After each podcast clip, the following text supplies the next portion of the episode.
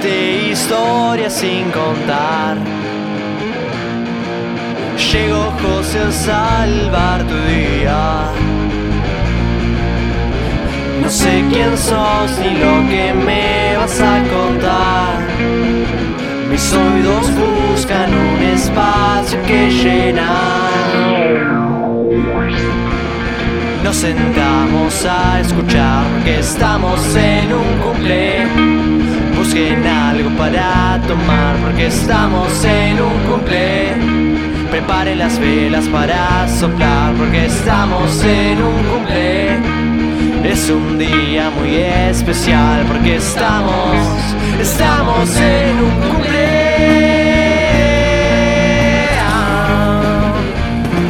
¿Estamos en un cumple? No vale, pa, estamos en un cumple.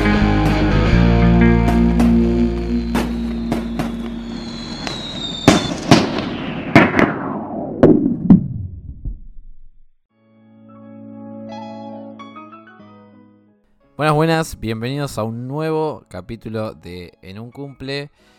Eh, un capítulo medio especial, por así decirlo, porque vamos a hablar de un tema que nadie sabe nada y hablamos todos, que es eh, un poco la economía del país a nivel macro, porque ya hablamos con Cande Voto, pero Cande ya nos dio un par de consejos para ahorrar, viste, dónde meter la billulla. Acá vamos a hablar con alguien que la tiene muy clara en lo que es la perspectiva económica del país. No quiero decir que Cande no, Cande también. Pero Fran es un especialista de la macroeconomía, así que le voy a ir a saludar directamente a mi querido amigo Francisco. ¿Cómo le va, hombre? Muy bien, muy bien. Muchas gracias por la invitación. Y bueno, tampoco, bueno, especialista, pero no sé si se puede decir así, pero estoy aprendiendo, ¿viste? Eh, siempre se busca aprender. Em, pero bueno, muchas gracias. Igualmente, en el esquema económico es como que nunca se termina de aprender, porque siempre surge algo nuevo. O sea, ahora todo el mundo con las Bitcoin, con toda esta cuestión, y siempre hay algo nuevo.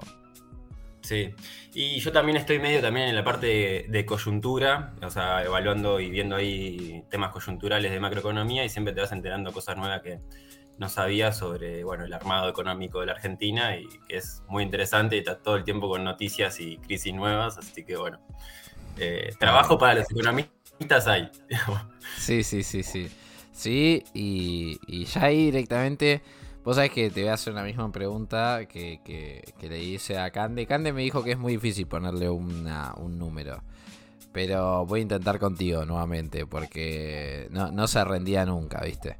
Eh, vamos a romper el hielo con quizás eh, con la pregunta de del 1 al 10, eh, ¿cómo está la economía en Argentina? Que es una pregunta complicada igualmente, yo lo sé, pero me yo quiero hacerla, hay que poner un poco de polémica a la vida.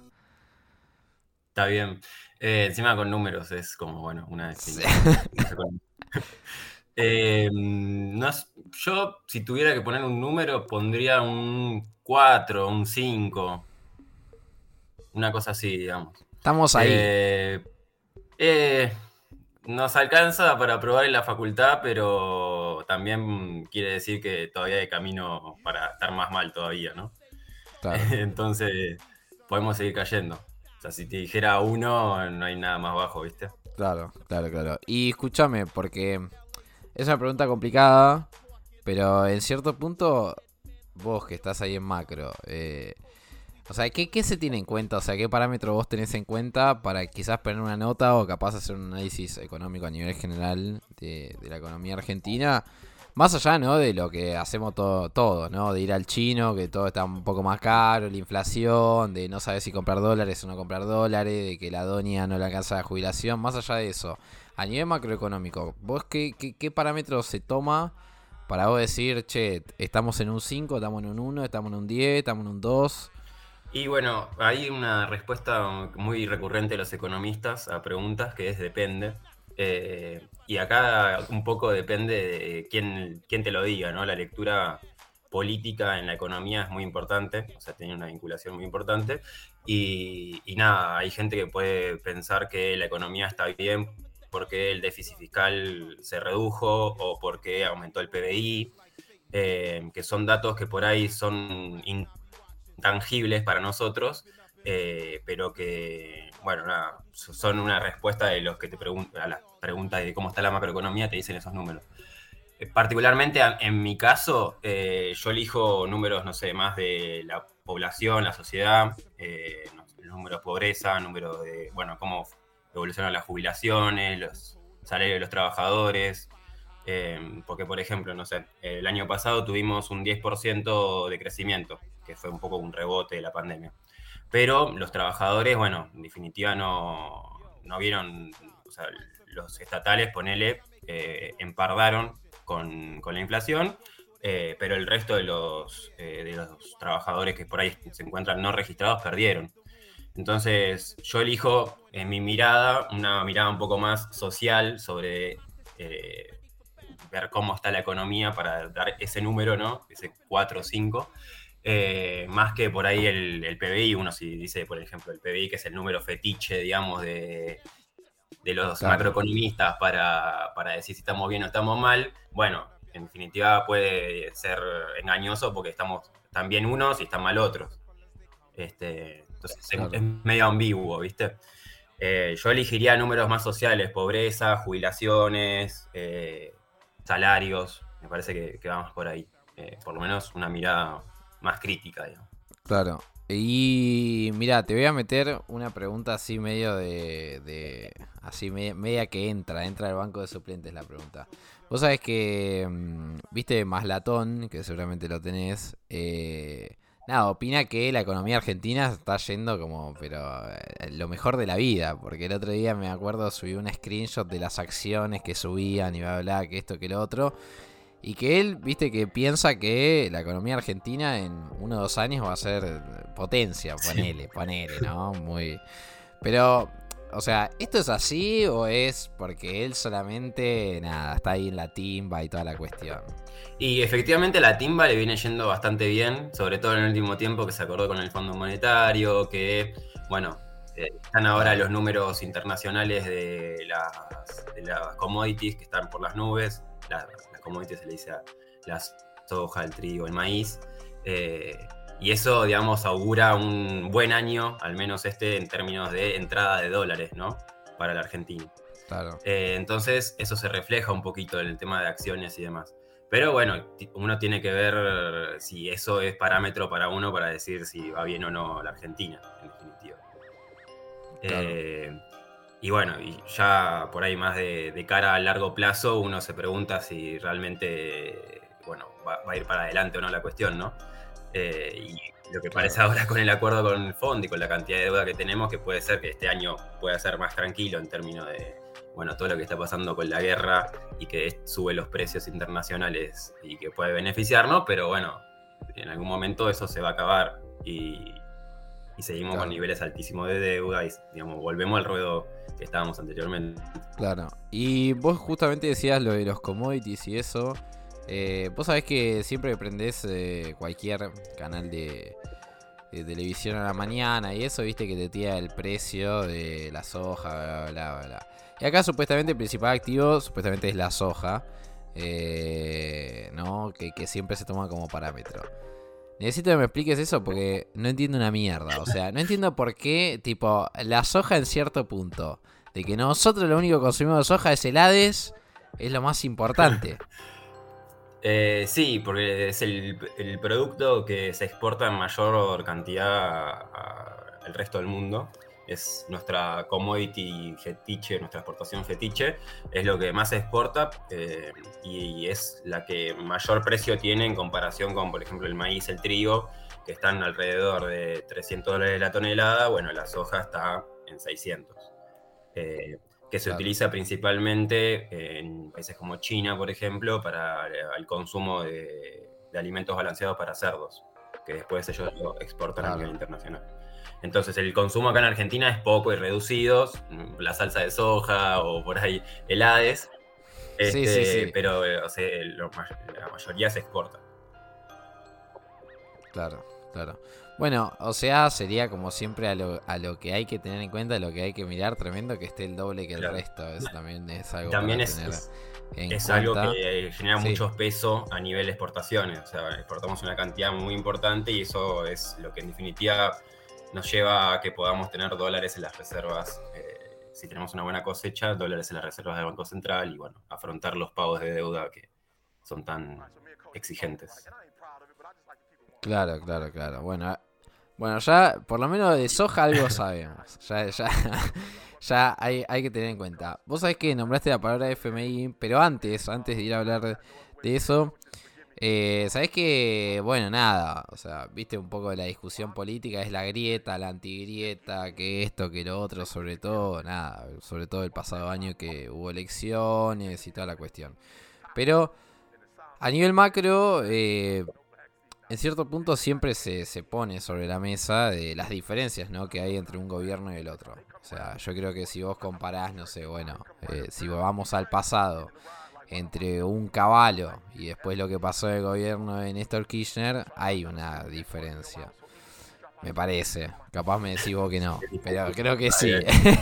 Eh, pero si vamos ahora a lo más reciente, para no irnos tan atrás. Eh, pasamos del gobierno de Macri, que fue un desastre total, a un gobierno de Alberto. A nivel económico, a nivel Ministerio de Economía, a nivel decisiones económicas, ¿cambió algo? ¿Hay una gran diferencia? Eh, bueno, es una buena pregunta y amplia porque, bueno, o sea, si uno mira los lineamientos generales, está el, aparece la cuestión de la deuda como el principal eh, problema, digamos. Porque, bueno, Macri nos llevó a niveles estratosféricos de deuda y eso viene ahora a ser una resolución y bueno, los dos están tomando, digamos, deuda con el Fondo Monetario y están continuando ese camino. Pero yo creo que la diferencia, o sea, lo que hizo Macri a nivel económico fue un desastre en cierto punto, porque, bueno, no sé si te acordás, creo que la gran diferencia va a ser eh, toda la timba financiera que se venía promoviendo, las tasas que estaban en el nivel del 70%, y bueno, eh, mientras el dólar estaba más o menos estable, y eso hacía que, bueno, famosa, se dé la famosa bicicleta financiera, ¿no? Que entren dólares del exterior para ponerlos en pesos, llevarse una rentabilidad y volverla a jugar cuando salte el tipo de cambio, salte el dólar. Eso en el gobierno actual no está pasando, las tasas de interés eh, están por debajo eh, de la inflación, entonces no te conviene, digamos, traer guita afuera para ponerla eh, en el mercado financiero argentino. Entonces, entonces, en ese sentido es como totalmente diferente eh, porque vos no te estás tomando una cantidad me menor de deuda, ¿no? Eh, pero, y también me parece que algo que, eh, a lo cual se llegó es que, eh, por lo menos el tema de CEPO, que es un poco lo que también conecta, ¿no? Estas, estos, la posibilidad de salir y entrar dólares, bueno, digamos, cambió durante los gobiernos, pero eh, lo que vemos es que por ahí el gobierno actualmente vende eh, dólares a través de otros sistemas, que no es el dólar oficial, sino el dólar financiero. Entonces, eso por ahí más o menos se mantuvo. El tema de las tasas hace que no entre ese dólar para hacer timba, básicamente. Y, y, algo que me parece también diferente es la contención un poco del dólar. Con Macri estaba el dólar libre y eso nos llevó, por ejemplo, en las pasos del 2019 a crisis impresionantes. Yo me acuerdo que el lunes después de las elecciones, eh, no sé si lo han vivido de la misma manera, pero ibas a un kiosco, ibas a un supermercado y no sabías con lo que te podías encontrar de los precios, no sabía qué precio poner el supermercadista. Por lo menos eso en mis 26 años eh, nunca me había pasado. O sea, viví un poco el 2001, pero tal vez no tan no manejaba dinero en ese momento. Este, pero bueno, nada, eso es una muestra un poco de lo, las diferencias que puede llegar a haber. Eh, pero ya por ahí metiéndome con el tema del acuerdo, que es, me parece que las conexiones y de cara a lo que se viene, eh, lo que anunció Alberto Fernández y el, y el, FMI, un poco hay una nota de un tipo que no me cae muy bien, eh, y a la mayoría creo que tampoco, se llama Struzenegger, que me pareció piola, o sea, hay que destacar igualmente las cosas que no le gustan, sí, de, sí. las cosas que le gustan de las personas que no, eh, que hace una comparación entre el primer, los primeros años de Macri y el acuerdo con el Fondo Monetario y los que se, la política que se plantea de ajuste de déficit fiscal es mayor eh, que la que proponía Macri cuando entró al gobierno nacional. Entonces un poco ahí se puede ver que los dos continúan con un ajuste que se viene los dos, digamos, llevan adelante un ajuste. Eh, que bueno, que perjudica las variables que yo te comentaba al principio, como que tomo de referencia, ¿no? De eh, la pobreza, eh, bueno, los gastos sociales en general. Claro, claro. Y bueno, vos ya pusiste sobre la mesa lo del acuerdo.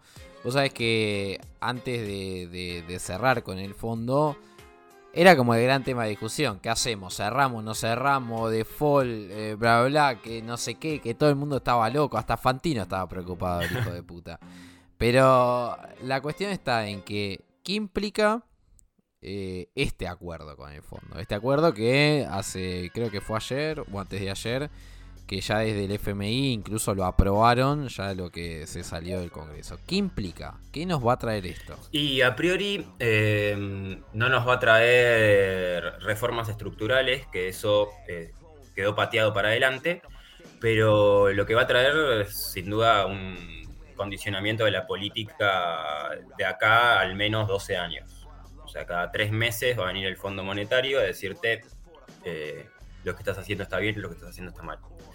Eh, y minuciosamente, no puede, no es que a grandes rasgos, bueno, tenés un poco de déficit, un poco más, un poco menos, no, sino que te controlan absolutamente todo, eh, desde el gasto, cuánto gastaste en subsidios, cuánto gastaste en jubilaciones, cuánto gastaste en cada uno de los rubros y la recaudación también, cuánto recaudaste, cuánto, digamos, cómo, cómo financia el Estado, porque en definitiva eh, la variable que más le interesa al Fondo Monetario, eh, si bien dicen que es estabilizar un poco la economía, es en definitiva cobrar lo que prestaron, ¿no? Eh, cobrar lo que prestaron tratando de imprimir un plan económico para el país. entonces, lo principal es eso, ¿no? el condicionamiento de la política que tenemos de acá hasta 12 años en adelante y que bueno, dentro de dos años con la nueva, con el recambio gubernamental, va a haber como plan de 10 años en el cual, o sea, estos dos años son como stand-by eh, y después va a haber 10 eh, años en los cuales sí estaría planteado el tema de las reformas, eh, bueno, jubilatorias, impositivas y demás estructurales que se les llama, y que bueno, y eso en definitiva implica un condicionamiento aún mayor a, de la política económica argentina. Em, yo lo traje en la conversación también mucho el tema del acuerdo porque es algo que rige y que va a regir en definitiva el conjunto de, la, economía. Después hay metas, eh, bueno, ya charlando un poco más eh, críticamente ¿no? sobre el acuerdo, eh, uno ve que toda la guerra de Ucrania y todo lo de los precios del gas y demás, y, y, la soja, etcétera, condicionó un poco el tema del acuerdo. Eh, bueno, está medio como... Sí, lo firmaron antes de ayer, pero en definitiva está como medio en veremos todas las cosas y se van a ir retocando según vaya, vaya pasando el tiempo y vaya transcurriendo eh, la economía internacional también, que influye mucho sobre la Argentina. Entonces puede llegar a haber algún tipo de eh, perdones o cuestiones, digamos, de no cumplimiento de alguna meta, pero la más importante, que es la del déficit fiscal, eh, va a ser eh, la que más se, tenga sobre mesa. Y para explicar un poquito qué es el déficit fiscal, porque uno lo habla como si... Sí, sí, te lo iba a preguntar. Eh, nada, es, digamos, son las cuentas del Estado, en definitiva, lo, que recauda versus lo que paga. Entonces los gastos sobrepasan a lo que recauda, entonces hay un déficit del fisco. Entonces a eso se le llama déficit fiscal. y bueno, es la digamos, la cuentita entre la recaudación o eh, el gasto. Hay personas que dicen que hay que bajar el gasto, otras que dicen que hay que aumentar la recaudación. Eh, y bueno, y ahí está un poco el debate ¿no? de la administración argentina. Sí, que además se, se vincula mucho, sobre todo en la discusión, en la, en la discusión vulgar de la corrupción, viste que se meten un montón de temas de si estamos administrando bien, de cómo querés administrar bien, si tenés a este, si tenés al otro. Pero antes de, ir a pasar a las distintas miradas, que quizás es un tema, entre comillas, un poco más político, vos antes mencionabas mucho y lo dijiste, bueno, en estos 20 minutos casi, de esta cuestión de eh, la guerra. de que la guerra en cierto punto está condicionando un poco ya el acuerdo con el FMI, también el precio de las commodities, sin salir un poco de, lo que es Argentina. Eh, nosotros digamos que nos vino bien, entre comillas, suena re feo decir que nos vino bien una guerra, ¿no? Pero sabemos que económicamente a algunos les viene muy bien la guerra. ¿La guerra nos vino bien, por lo menos a Argentina? Eh, y a, algunos sectores sí, a algunos sectores no. Eh, por ejemplo, eh, a los exportadores, obviamente, que venden a un precio mucho mayor, les vino como anillo al dedo.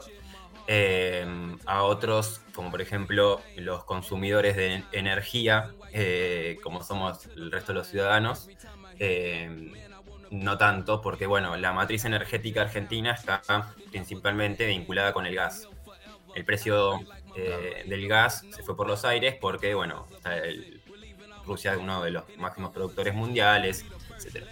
Eh, entonces, bueno, eso afecta a todo un esquema de reducción de subsidios energéticos que tenía planeado el gobierno nacional eh, y que hay que ver cuánto traspasan de ese esa suba de precios a las tarifas de, los, de los consumidores nacionales y bueno, cómo afecta eso, ¿no?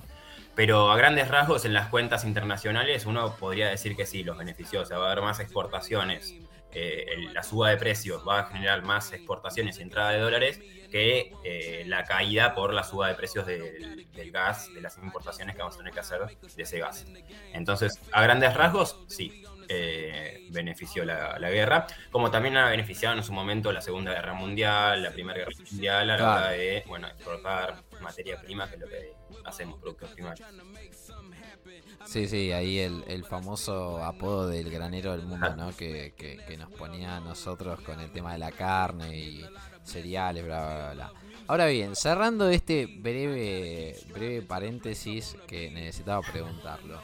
Vos sabés que en la discusión del acuerdo en el FMI, que duró varias horas, nada, el oficialismo votó a favor, bueno, hay que tener en cuenta ¿no? esa maniobra política de Máximo Kirchner que después incluso fue desactivada por justamente alguien de la Cámpora, creo que fue una diputada de la Cámpora que dijo que bueno, si el, si el macrismo no acompañaba ellos iban a levantar la mano a favor, eh, que fue medio raro eso, pero bueno, hay que decirlo.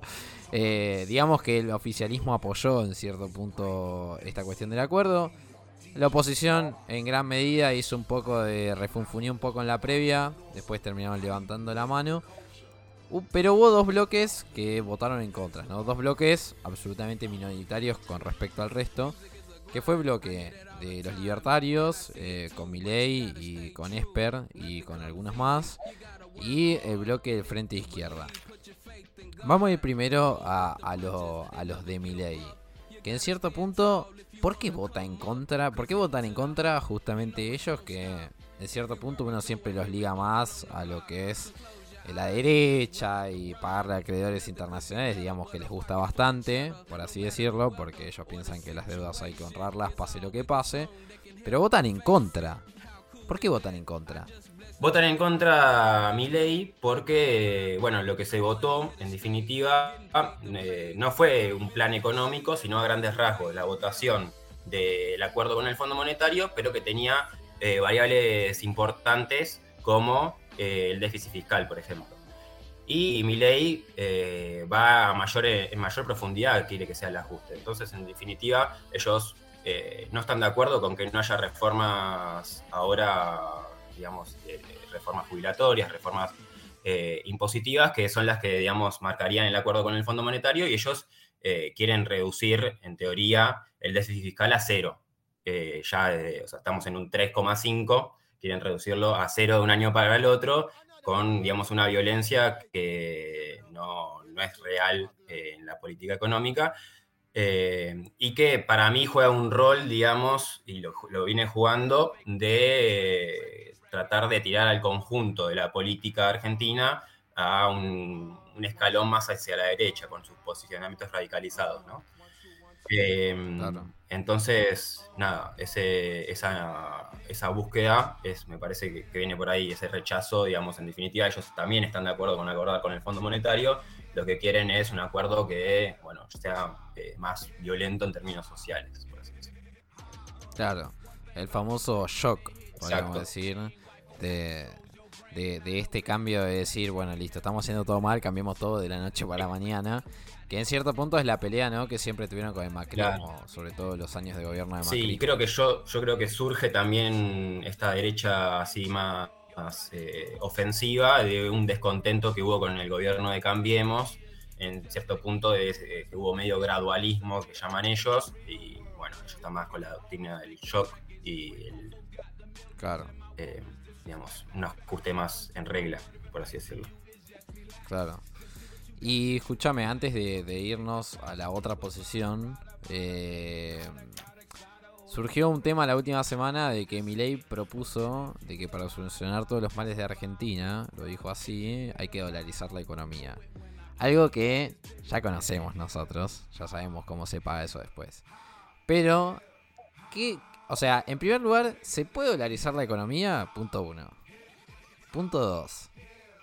¿Qué sucedería eso? ¿Qué, qué, qué implicaría eso? ¿Nos, ¿Nos daría una especie de solución a corto plazo al menos? Y tres, esto después se va a pagar, ¿no? Y mira, eh, poder se puede. O sea, el ejemplo es, por ejemplo, Ecuador, eh, que tiene una economía Claro. dolarizada. El tema es eh, que vos perdés todo control de tu moneda. O sea, si bien el Banco Central puede llegar a acumular dólares y demás, o sea, y tienes, por ejemplo, un shock positivo que puede ser que no haya inflación, o que se acorte el tema de la inflación. eh, nada, en definitiva estás eh, supeditado a lo que decida Estados Unidos con su política monetaria, cómo aumentan las tasas, cómo emiten y demás. Y bueno, lo que estamos viendo que se viene ahora va a ser una suba de tasas de interés de la Fed, por ejemplo. Entonces eso va a hacer que eh, se vayan los capitales de eh, el, el tercer mundismo, si se quiere denominar así, Argentina. Claro. Eh, y bueno, y eso, eh, si dolarizás la economía, va a ser mucho más violento y mucho más eh, rápido, en cierto punto. Y a la vez, por ejemplo, tampoco podés, no sé, viene una pandemia mundial, eh, vos no podés tener un tipo de ayuda económica hacia, en ningún sentido, porque vos tenés que pagar con, esa, con esos mismos dólares las deudas a los acreedores internacionales. Entonces, no puedes diferenciar un poco la política monetaria y decir, bueno, yo por estos años eh, emito o hago una ayuda importante hacia los trabajadores, hacia las empresas y demás, sino que, bueno, eh, estás, estás totalmente atado de manos a lo que puedas o no eh, recaudar y a lo que, digamos, a lo que te entren o no de dólares. eh, y, a, y a, en definitiva, lo que te pase con los, los pagos que tengas que hacer. Entonces es un, grado de dependencia aún mayor de las políticas de las potencias mundiales, básicamente. Claro. Y esto, por, ej- por ejemplo, ¿no? Para poner, Estados Unidos entra en guerra y nosotros es como que...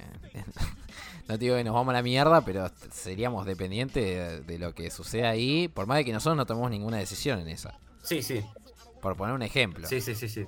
Eh, y nada, igual esto es una política, es algo que se viene, digamos, yo no lo veo como posible, al menos en el corto plazo, que digamos que es un, una- un planteo serio, eh, pero es algo que se viene desde años, varios años eh, fogoneando, tanto de Cambiemos como, bueno, ya en, el, en los 90 tuvimos algo parecido a una dolarización, que era el Claro. 1 a 1 en ese momento, o sea, si bien el Banco Central tenía la posibilidad de emitir pesos y no es lo mismo, bueno, era como una medio imitación, ¿no? Que eso se mantuvo sobre la base de poder eh, liquidar las empresas nacionales, venderlas y, digamos, una entrada del, del carry trade, el- la bicicleta financiera que había explicado anteriormente, que, se, eh, digamos, que en algún momento se te corta, digamos, en algún momento no tenés más aerolíneas que vender, como bueno, propuso Macri hace, hace poquito. Sí, sí, sí. Eh, y en el- digamos, la, la- la entrada de dólares la vas a tener que garantizar únicamente por el canal comercial,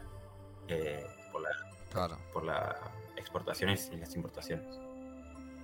Claro, es como que mantener algo tipo con las cosas que tenés en tu casa, ¿viste? Primero vendés eh, la compu, después vendés la, la tele, después vendés el sillón y llega un momento, ¿viste? Después tomás deuda, ya- ya no te- después tomás mucha deuda para, y para poder comprar esas cosas después para poder, venderlas de nuevo. O sea, es eh, el cuento de nunca, de nunca acabar. Es tremendo eso, es tremendo.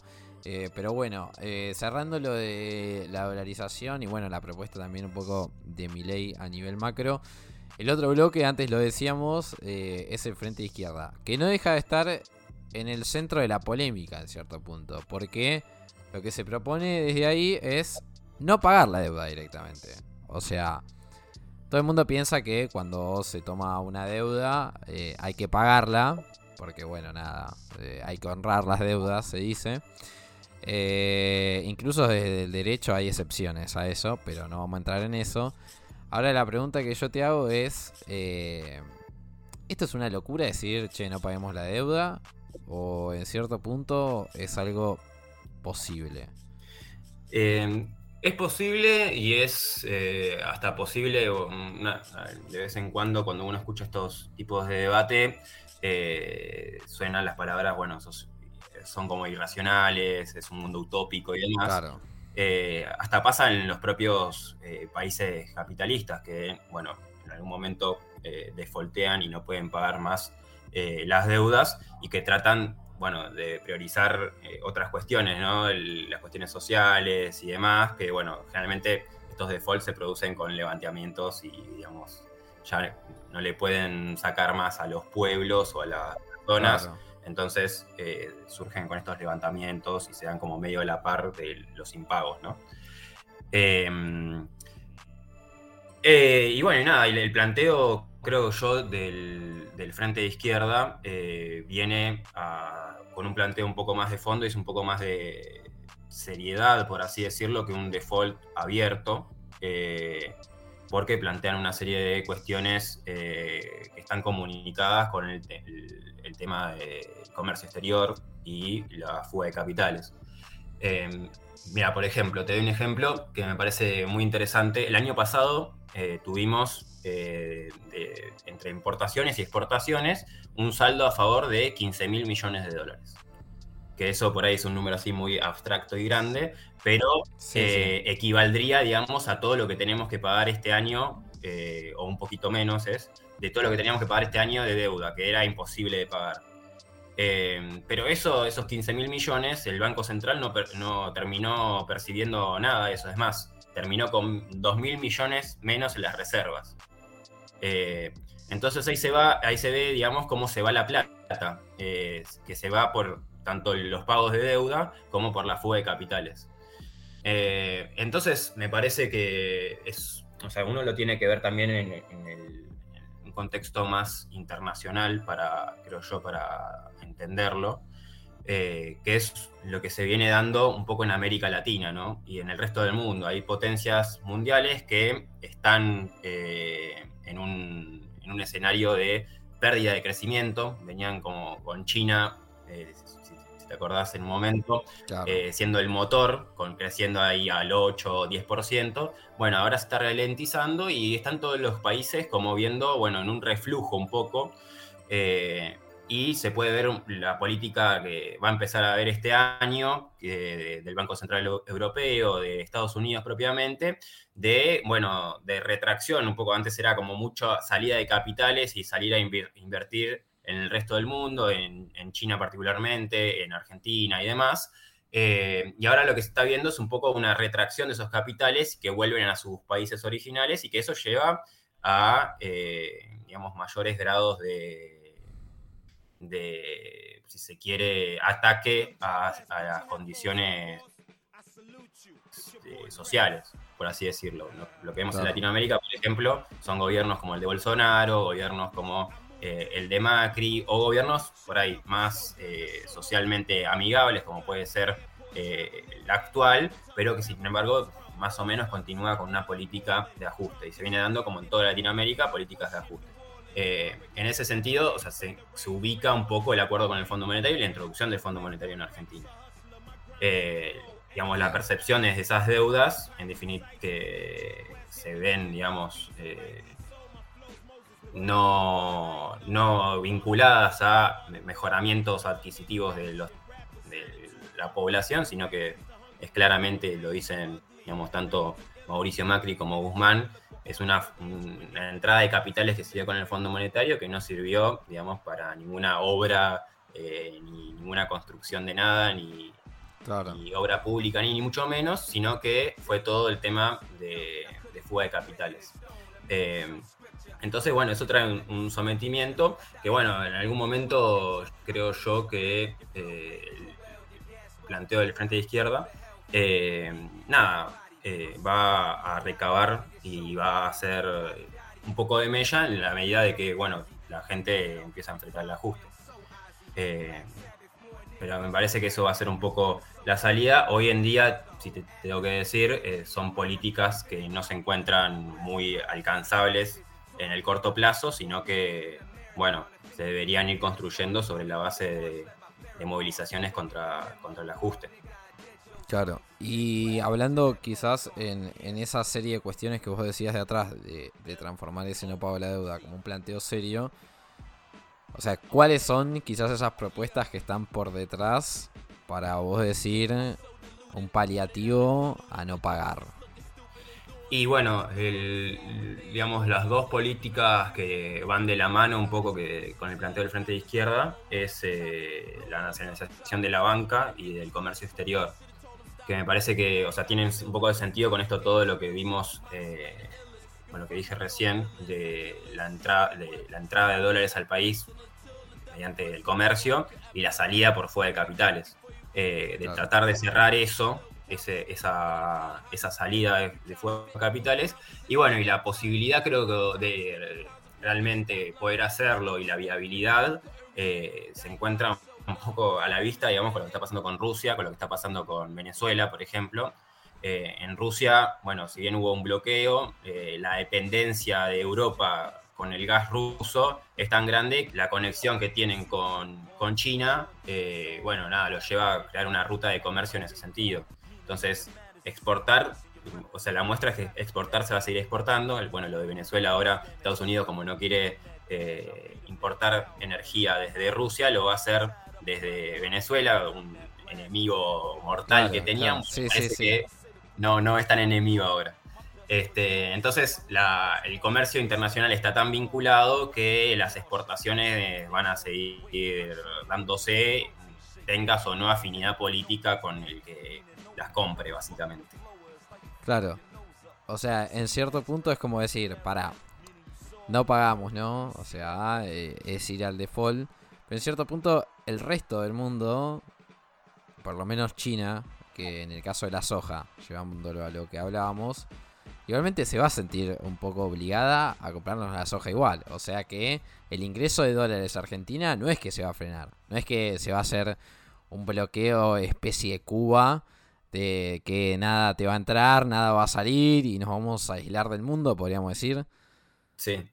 Sí, o sea, medio que está, se está dando una dinámica también con lo de Rusia, eh, en la cual Argentina como pertenece y es eh, tercer exportador, por ejemplo, a nivel mundial de soja, eh, que, haya, que haya un problema así de comercio internacional con Argentina llevaría al crecimiento de precios aún más de la soja, no sé, 800 eh, dólares la tonelada de soja. Por ahí nosotros la tengamos que vender un poco menos para poder efectivamente comercializarla a 600, por ahí, a lo que estaba ahora, digamos, antes.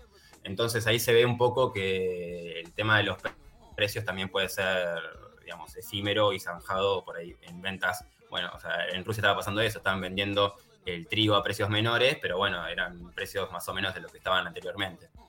Claro, claro. Y eso al el tema de nacionalizar la banca significaría, en cierto punto, que todo el ingreso de esos 600 que te paguen por la soja te quedan directamente para vos. Exacto, eh, para el desarrollo nacional.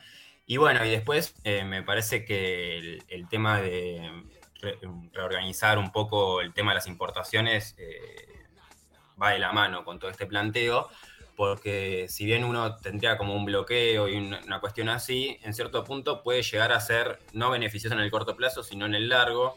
Hay un libro, hay un paper, si no me equivoco, de Chang, un economista que se llama Patada a la Escalera, que bueno, que muestra cómo el desarrollo de todas las potencias a nivel internacional se dio sobre la base de cierre de frontera, eh, digamos a nivel de, importación y fortalecimiento de una industria nacional. que hoy en día, bueno, eso viene bastante golpeado, entonces te daría la posibilidad en ese sentido como de un fortalecimiento por ese lado. Creo que, creo que en cierto punto, nada, quedó bastante claro. Por lo menos todas las miradas, después cada uno elija la que quiera. esto es un poco, esto es un poco así. Pero para, ir cerrando, te, hago en cierto punto la, la última pregunta que la fuimos deslizando eh, implícitamente en todas las preguntas, pero es... Está el acuerdo, digamos, no plan económico, ahí vos bien explicabas, pero tenemos un acuerdo con, con el fondo ya hecho, firmado por acá, firmado allá, firmado en todo lado. Eh, de acá vos decías justamente que de acá a 12 años vamos a tener, bueno, un sometimiento a, lo que quiere el fondo, porque bueno, ya esto no es una pregunta, pero todos sabemos que cuando le pedís plata al fondo, sabes que es una plata condicionada, es como pedirle plata a la mafia, ¿no? Guiño, guiño, tenés que hacer esto porque si no, se pudre todo. Eh, ¿cómo, ¿Cómo se ve? ¿Cómo vemos el futuro de Argentina? No te, no te llevo a, largo plazo, porque es imposible pronosticar un futuro a largo plazo en este país. Pero te digo, ¿cómo se ve por lo menos de, lo que queda de gobierno de, Alberto Fernández? ¿Qué, ¿Qué, futuro se nos viene?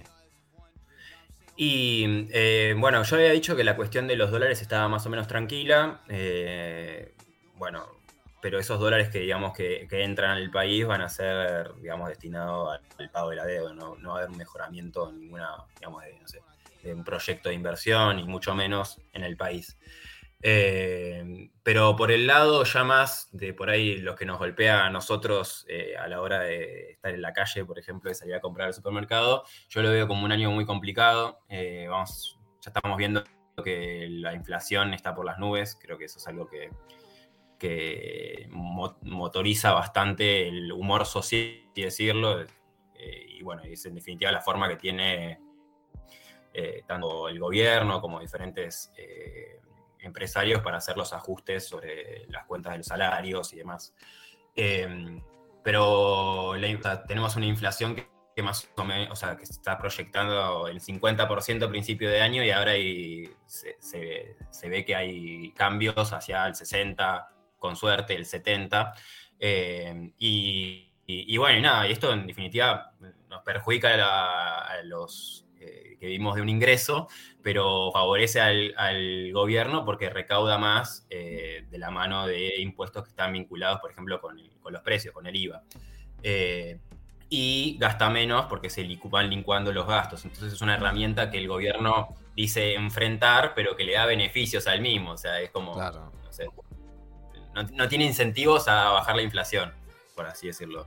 Eh, entonces, creo que es lo que vamos a ver, por lo menos en este año, un año muy inflacionario, y el, que viene, bueno, vamos a ver cómo es una gran incógnita, porque es un año electoral, el 2023. Eh, hay un gran ajuste que pide el Fondo Monetario y, bueno, y hay que ver cómo se da la variable política, ¿no? Es, va a ser interesante eso, cómo se mueve el kirchnerismo dentro del gobierno. Eh, y la posibilidad efectivamente del gobierno de hacer un ajuste como lo dice el Fondo Monetario, bueno, eh, vamos a ver cómo, cómo se da, ¿no? Eh, pero no van a ser años fáciles, eso seguro. Eh, así que bueno, vamos, vamos, a tener seguramente mucha inflación. Eso es algo que puedo estar más menos seguro. Después el resto puede ir variando porque, bueno, la economía argentina es muy impredecible. Claro, claro, claro. Bueno, eh, nada, la receta de siempre, inflación. O sea, ante la duda. eh, pero nada. Ante la duda, eh, el precio. sí, sí, sí, sí, ante la duda es esa. Eh, nada, eh, la verdad que buenísimo. me llevo en el apunte muchas cosas remarcadas. estuvo bueno también en cierto punto ver los planteos económicos de hasta incluso las posturas más minoritarias en lo que es el Congreso o incluso en unas elecciones. Eh, porque bueno, nada, también es un poco lo que se va a discutir en 2023, ahí vos lo decías, año elección, de elecciones. Eh, nada, no sé si la has pasado muy bien, porque le contamos a los oyentes que esto lo estamos grabando un domingo, viste, un domingo hablando de economía, mejor comerse un asado. Pero nada, la verdad que muchísimas gracias por venir, Fran. Eh, yo, como te decía, anoté una banda de cosas. Espero que los que estén del otro lado eh, hayan hecho lo mismo. Así que nada, te, te súper agradezco. Muchas gracias a vos también. La pasé muy bien. Eh, fueron preguntas que fueron llevando ahí la conversación muy buena.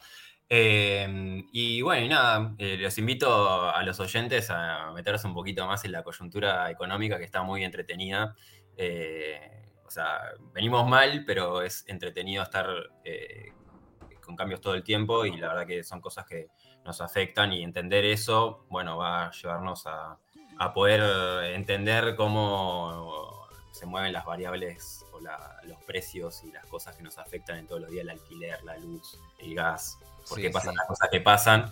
Este, y bueno, ya, eso, eh, que me parece interesante. Sí, eh, yo creo que en tu objetivo me parece que, eh, digamos que un par de conciencias se han despertado, que es lo más importante. Así que nada, bueno, eh, la verdad que ha sido un gusto. con Fran nos vemos bastante seguido, así que seguramente nos veremos en estas semanas. Así que nada, al resto de los oyentes les agradezco por estar del otro lado y nos veremos en el próximo episodio de En un cumple. Adiós.